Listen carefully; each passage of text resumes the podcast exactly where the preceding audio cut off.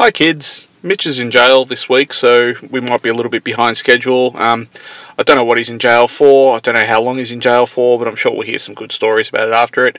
He's probably going to be really annoyed that I'm telling the whole world that he's in jail right now, but that's what he gets for killing a bunch of people. But um, in the meantime, I was listening to a story on the weekend, and I thought I'd tell you guys all about it. Um, in Japan in 1948, so not long after World War II, there was a um, a fella named Sadamichi Hirasawa. He robbed the Imperial Bank in Tokyo, and the way he did it was pretty interesting. Um, I just thought I might tell you guys the story because I I don't know, it just I thought it was pretty interesting. He went into the Imperial Bank and he said he was a public health official. He said he was sent by the U.S. authorities, and after World War II, like because America dropped a couple of big nuclear bombs on Japan, um, most people in Japan seemed to just do what they were told by Americans. So he, he, was a Japanese guy, but he said he was sent there by the U.S. authorities. He was um, told he had to inoculate all the staff against dysentery because dysentery was just rife in Japan after World War II.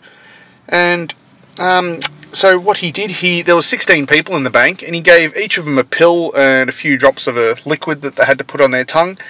Turns out the liquid was cyanide. So when everyone was incapacitated, he took all the money in the bank, which was about 160,000 yen, which at the time in 1948 was about $2,000 US, so probably the equivalent of maybe 10 to 15,000 dollars US now. And 10 of the 16 people died at the scene, and two more of them died at the hospital because cyanide's not great for people.